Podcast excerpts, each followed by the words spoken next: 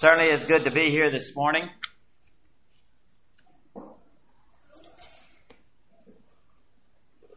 Mentioned in Bible class that, you know, Joe's just one of us. Well, I, I feel that way when you live in Tipton and, you know, if I go west or I go south, I'm in pretty good shape. If I go too far east, those people over there are just different. You know, a bunch of hillbillies over there. We're rednecks. You gotta get that straight. Today I want to talk on a subject that's kind of a subject of, oh no, and that is the subject of giving. Now I'm not going to talk about the duty of giving, the responsibility of giving, even though those are things that probably need to be talked about. Certainly not. I'm not going to talk about that, but I am going to talk to you this morning about the joy of giving. So I've got some good news and bad news about giving. Let's start with the bad news. You got your Bibles, turn in your Old Testament to Ecclesiastes chapter 5. We don't have an absolute text today. We have, well, we have one, but we will be all over the, the Bible. the bad news, like I said first, let's get it out of the way. There once was a man who lived on the earth named Solomon. Solomon was beyond wealthy. He had 40,000 horse stalls, 700 wives, 300 concubines. He had tons of gold. He had silver. And I think you know, it, it's been estimated all around what Solomon was worth. Trillionaire, billionaire, all these numbers, but he would have been the wealthiest man on the planet Earth. And his wealth came to him because God's blessing on him. But he was wealthy beyond measure. Ecclesiastes chapter 5 and verse 10, we'll look at the first part, 10, 11, and 12 is what we're going to look at. He says there, Whoever loves money never has enough never has money enough. In other words, the more you have, the more you want. Whoever loves wealth is never satisfied with his income. The more you have, the less satisfied you are. Verse 11, the first part of it says, As goods increase, so do those who consume them. The more you have, the more people want, including the government, people like relatives, and people come after it because you have more of it. The second part of that verse says, And what benefit are they to the owner except to feast his eyes on them? They sure look good, but that's about it because the more you have, you realize it doesn't really meet your needs. I can just feast my eyes on it. You know, the study's been shown to buy a new car, the idea, the anticipation to buy that new car is greater than once you get it and then it's here and then it's kind of, ah, you know, that's kind of the way it is. So the more I have, the more I, I realize it doesn't really fit my deepest needs. Verse 12 says this The sleep of a laborer is sweet, whether he eats little or much, but the abundance of a rich man permits him no sleep. The more you have, the more you have to worry about it. Isn't that true? The more you have, the more you have to worry about it. Let me tell you something, folks. I do not have to worry about barnacles on my yacht. See, I don't have to worry about that. I don't have to worry about my, my airplane hangar having a hole in the hangar that's getting my jet wet. I don't have to worry about those things. See, the more you have, the more you have to worry about. Ecclesiastes 5 and 13, I see grievous evil under the sun. Wealth hoarded, now listen to this, to the harm of its owner. Notice he doesn't say to the other people who are able to benefit from that wealth, but it's to the owner. The more you have, the more you have to lose. And then verse 5, Ecclesiastes 5, he continues, Naked a man came from his mother's womb, and as he comes, so he departs. He takes nothing from his labor that he can't carry in his hands. In other words, you can't take it with you. Solomon's preaching to us. He's just telling us his story. You can't take it with you. That's what he's learned in life. And look at this, Ecclesiastes chapter 2. Solomon's still going on. We're on the bad news, guys. He said, I denied myself nothing that my eyes desired. He admits it. He refused himself no pleasure. There's nothing that his eyes desire. Normally, we chase. Well, let me read another verse. When I surveyed all that my hands had done, this is a summary of everything. Everything was meaningless, a chasing after the wind. Nothing was gained under the sun. Now, normally, we chase mirages with our money. You know that? We chase this thing that's out here. This thing I want, this big thing out here, and we chase it, we chase it, and chase it. And for us, the normal human being, the average person, we never run out of mirages. We never run out of that dream, that thing that's out here. We never run out of that. Solomon did. One of the few people who actually did. He ran out of mirages before he ran out of money. We run out of money before we run out of mirages because we can chase it all day and not get it because we don't have that. He did. He had that kind of money. He had that kind of wealth. And so look what he did. He said, I chased it and chased it. There's nothing out there. Nothing. And guys, that's the bad news. It's over with. Now the good news. Let's talk about the good news. Turn in your Bibles, please, to Matthew chapter 6. Hey guys, let me encourage you. I'm going to get off the subject just a little bit today. Hey, if you are not doing this, please get in the habit of reading your Bible every day, please. Proverbs has 31 chapters. You do a chapter a day. October's coming. October 1, I'm going to do Proverbs 1. Just do that one chapter. Then let me do let me ask you to do something else. Read the Sermon on the Mount, Matthew 5, 6, and 7. I think if we ever got the Sermon on the Mount down with all the lessons it has in it, I think we'd be almost a perfect society and a perfect church. Read that every day.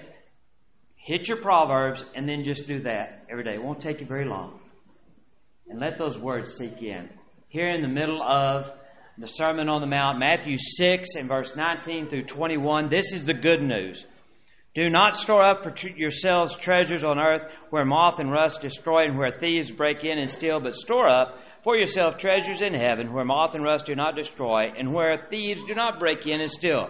For where your treasure is, there your heart will be also. Let's try to unpack that just a little bit. Jesus says, don't store up for yourself here on this earth. Why? Because treasures are bad? No. Simply because they don't last. John D. Rockefeller, one of the wealthiest men who ever lived, and the journalist asked his accountant, said, How much did he leave once he died? And he said the famous line, He left it all. Christ said just that. He said, Earthly treasures aren't going to last. You can't take it with you. Either they leave us or we leave them. But one day, know this, we will be parted for eternity, okay, with our earthly treasures. Sometimes we get confused because the message of society is to go out and get all you can get. We, are thinking one way when God's saying another way. That's not the way I want you to be. I want you to do what makes sense. Laying up for yourselves treasures here on this earth does not make sense. It's a pragmatic view. And Acts, he says, Jesus says, Paul quoting him there, he said, it's more blessed to give than to receive. God wants the best for us. He does. And He's telling us this formula here to do your best. You can't take it with you. Each of us were made for a place, and each of us were made for a person. That place is heaven, and that person is Jesus Christ. That's it. There's nothing else. And so we've got to be moving toward that. So let me give you six things this morning, six principles that I think we can live with as far as our giving is concerned. In Luke 12, 33 to 34, fear not, little flock, for your Father has been pleased to give you the kingdom. Sell your possessions, give to the poor. Provide money belts for yourself that will not wear out, a treasure in heaven that will not be exhausted. Philippians 4, 17, Paul here is a missionary. He says, Not that I'm looking for a gift, but I'm looking at what may be credited to your account. Those are financial terms and financial words. Every gift we have is a deposit in that account. Now don't don't don't don't get me wrong here. We can't give our way to heaven as far as, you know, the more I give, I'm somehow buying my way to heaven. You're bought by Jesus Christ's blood on his cross, coming in contact with that through baptism. Okay? After that, there's a lot of work we've got to do, and this is just one of the areas we're working on. First principle is this everything I own belongs to God. I'm just a money manager. That's all I am. Look at these verses Psalms 24 and verse 1. The earth is the Lord's and everything in it, the world and all who live in it. Leviticus 25 The land is mine, and you are but aliens and my tenants. The silver is mine, and the gold is mine. Well, I guess he's making a clear point. So right now we're thinking, okay, well, at least I belong to myself. No, you don't. No, you don't. 1 Corinthians 6 and 20 says, You are not your own. You are bought at a price to shed blood of the Son of God on our behalf. Stewardship is about the fact that I'm God's money manager. My name's on the account along with His, but I have to do something with it. Deuteronomy 8:18 says this, "Remember the Lord your God, for it is he who gives you the ability to produce wealth." Sometimes we think by my own ingenuity, by my own skill, by my own talent that I'm able to do these things for God. Well, I don't want to belittle those. But I do also want to tell you something else. Who gave you those talents? God did. God did. So everything I have belongs to God. My talents, my abilities, but whatever it is belongs to God. Know that. The second key to the treasure principle is this. My heart always goes where I put my money. Ecclesiastes 5:12 the abundance of a rich man permits him no sleep. Why? Because the heart only feels safe when the heart's treasures are are safe. And the more we lay up for ourselves here on this earth, guess what? The more I'm not going to be able to sleep because I'm too worried about it. Where your treasure is, there your heart will be also. Now let me get on a very practical. You know, look at your checkbook, look at your Visa card, look at those things, and you can see what it is that you're spending your money on. Well, let me just say, where we put our money, that's where our heart is. Okay? Now, let's say tomorrow morning you wake up and you say, you know, I, I think that uh, Microsoft would be a good investment. I think that'll be a good investment. So you go down to your stockbroker and you buy, or you go online, you buy 100 shares of Microsoft. What happens after that? Every time you hear of a story about Microsoft or you even get a glimpse on the news, you're walking by the TV, Microsoft today. Whoa, you stop and you listen, don't you? Why? Because you have a vested interest in Microsoft. You have that interest in that stock. All of a sudden things change. You didn't care about that before. Why do you care about it now? Because you have a, a, a, an investment in it. Now, let me tell you something today, guys. The church is a good place to invest. Church is where we need to be investing. You know, this church, right here, right now, today. You know, if you've got, if you want to get a vested interest in it, if you want to lay up treasures for yourself in heaven when you're on this earth, then invest in the church today. You say, I want a heart for those people who are lost over in XYZ country. Well, give to that missionary. We probably have a missionary there in the church. I know we support one in Ecuador and some other places. Give to that. I have a heart for the poor. Then give to the poor. That way, guess what? You're invested in it. I have a heart for children. Give to children's home. I know a good one. You know, give to those things. I'm saying wherever you're going to invest in is where your heart is. And it changes the way we think when we start investing in those things that matter the most. Number three, Heaven is not, heaven, not earth, is my home. That's the third one. 2 Corinthians 5 8, we prefer to be away from the body and at home with the Lord. Hebrews 11 verse 8, they admitted they were aliens and strangers on earth. People who say such things show that they are looking for a country of their own. Instead, they are longing for a better country, a heavenly one. Therefore, God is not ashamed to be called their God, for he has prepared a city for him. This may not ring true for you. Maybe you're here this morning and you can't honestly say that heaven is your home. Well, that's a whole nother lesson of believing that Jesus Christ is the Son of God, repenting of your sins, confessing, and putting Him on in baptism. Okay? Paul says that if we're Christians, heaven is where our citizenship should be. And I believe we've neglected heaven to our own personal loss. We've neglected the idea that that really is my home. See, earth is not my home. Let me put it to you this way, guys. Let's say you're visiting here in Tawney, Texas. You're going to be here for three months. For three months, you're going to be here. Now, here's the rules. You're from France. You live in Paris, France. Now, here's the rules. You can send all the money you want to back to France. You can send every dime of it back to France to when you get back home. You can put it all over there. Okay. But whatever you possess here and you buy here, you leave here. Okay? You leave it here at your apartment. Now, let me ask you something. If that's the case, how many expensive paintings are going to be left on the wall when you die, when you go back to France? How many nice cars are going to be in the garage when you go back to France? What about the boat? What about all these other things that we bought? And they're all here in that room, but I just leave them here. Let me tell you something. If it was my apartment, there'd be one piece of stale bread left in that apartment, then I'd go home.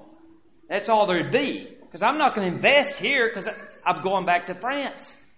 Same way it is, the heaven, not earth, is your home. Leads into the point number four. I should not live for the dot, but for the line.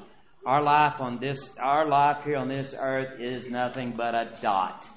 Very, very short. The older you get, the shorter it gets. We need to live for the line, which is for eternity. Our, our, our, we can't get this sometimes because we're human, but our life here on this earth starts, it ends.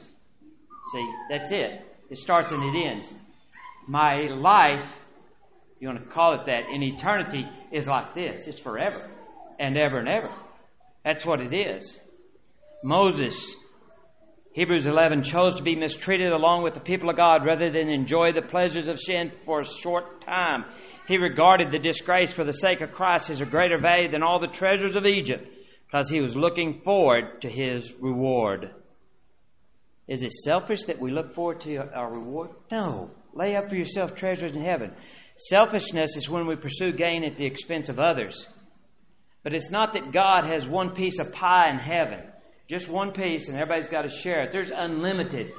And that's what we're supposed to be doing. Famous quote from a missionary said, He is no fool who gives what he cannot keep to gain what he cannot lose. Remember, I should live not for the dot, but for the line. Keep that in mind. The fifth principle is this giving is the only antidote to materialism. The materialism that we have and is so prevalent, prevalent in today's society, and it is prevalent. 1 Timothy 6, 18 to 19, people who want to get rich fall into temptation, a trap, and into many foolish and harmful desires that plunge men into evil, into ruin and destruction. For the love of money, not money itself, is the root of all kinds of evil. Evil. Some people eager for money have wandered from the faith and pierced themselves with many griefs. The money driven life doesn't work. When we live a, a, life for the purpose of Jesus Christ and God, that does work. Materialism is a joyless self destruction. It's almost self suicide. That's what materialism goes to. 1 Timothy 6, 17 through 19, Paul tells Timothy, Command those who are rich in this present world not to be arrogant, or to put their hope in wealth, which is so uncertain, but to put their hope in God who richly provides us everything for our enjoyment. It's not about guilt. It's about the material things that God has given us to share those with others, what he's saying there. Again, continue 1 Corinthians 8 and 9. We know the way of our Lord Jesus Christ, that though he was rich for our sake, he became poor, that we through his poverty might become rich. Giving, guys, is the only antidote to materialism. Then the last one God prospers me. Not to raise my standard of living, but to raise my standard of giving. We know that God provides for givers. Malachi 3 text, Test me and see if I won't open the heavens and pour out blessings upon you when you give more than you can handle. Jesus said, Give and it'll be given to you a good measure, pressed down, shaken together, running over, and be poured into your lap. God's saying, Give generously and I'll provide for you. It might not be the worldly things, but He'll provide for us in eternity, won't He? Why does He give us then more than we need? Why does He do that?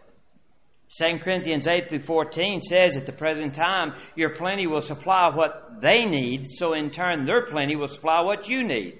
Then there will be equality. As it is written, He who gathereth much did not have too much, and he who gathered little did not have too little. So we solved two problems. First of all, the problem of having too much. We solved that by giving.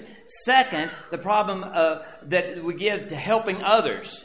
So we help others through our giving and we help ourselves through our giving. We help ourselves because we're getting rid of it and that's why we're blessed with it and we help others because they need it.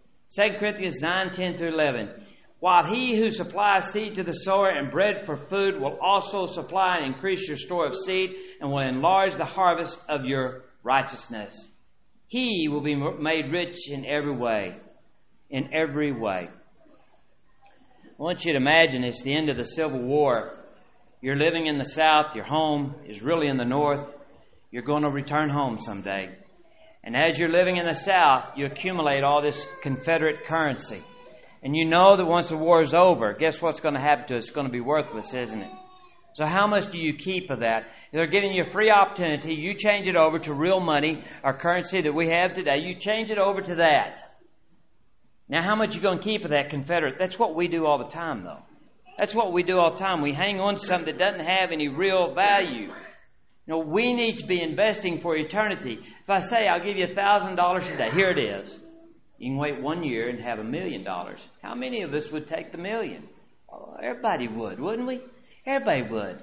And God's not saying that. He's not even using those terminologies. He's using terminology we can't even understand. We don't want to be, you know, dumb about things, but we need to invest for eternity. It says there that David was overcome with joy in giving to the building of the temple. God loves a cheerful, cheerful giver. It's more blessed to give than it is to receive. You know, guys, it's kind of on a simple term, it's kind of like a FedEx guy. He comes and here's the package we give to the FedEx man, and then he takes it. And you find out later he took it home, opened it up, and started using whatever it was we were sending. That's the way it is with us. We're the FedEx guy. We get these things from God. Most importantly, we get His Word. We need to be giving it on. We shouldn't just be hoarding it up at home. It doesn't do us any good. You know, five minutes after you die, five minutes. I wonder if we could, you know, if you could ask some questions. What would I have given away in this life if I'd known how it was going to end? Five minutes after you die. Answer that question then why don't you give it away today? Now. Give it away. God says, I want you to lay up treasures in heaven. Let me close by asking you this one question. One question. Why are so many Christians afraid to die? Y'all remember that old song we used to sing, Swing Low, Sweet Chariot, coming forward to carry me home? Why is it that we're so afraid to die? Why is that? But I think what it is, is today we've stored up for ourselves treasures on this earth. But we don't want to lose them. Now, guys, one way or another, one way or another, we will be parted from them. Now, we can either back our way into heaven, moving away from our treasures, or we can be headed toward our treasures, which we've laid up in heaven. It's our choice. Don't you think, though, that all of us would be willing to die? For me to live as Christ, to die is gain. Don't you think we'd all have that if we did a better job of laying up for ourselves treasures in heaven? I hope this has helped you today. I know when, when, when somebody calls me to speak, I look at things that I need in my own life, and this is what I come up with. Okay? I think we all need to be giving more than what we do. And let me just say this I'm not only talking about money or resources, we need to give more of our time. Time has become such a precious commodity in our busy world. We need to give more. Give more. So that it can be said, as it is in Galatians 6, let us not grow weary in well doing. God's going to bless us. We need to be givers. Let's lay up for ourselves treasures in heaven. If you're here this morning subject to the Lord's invitation, let us know as together we stand and sing.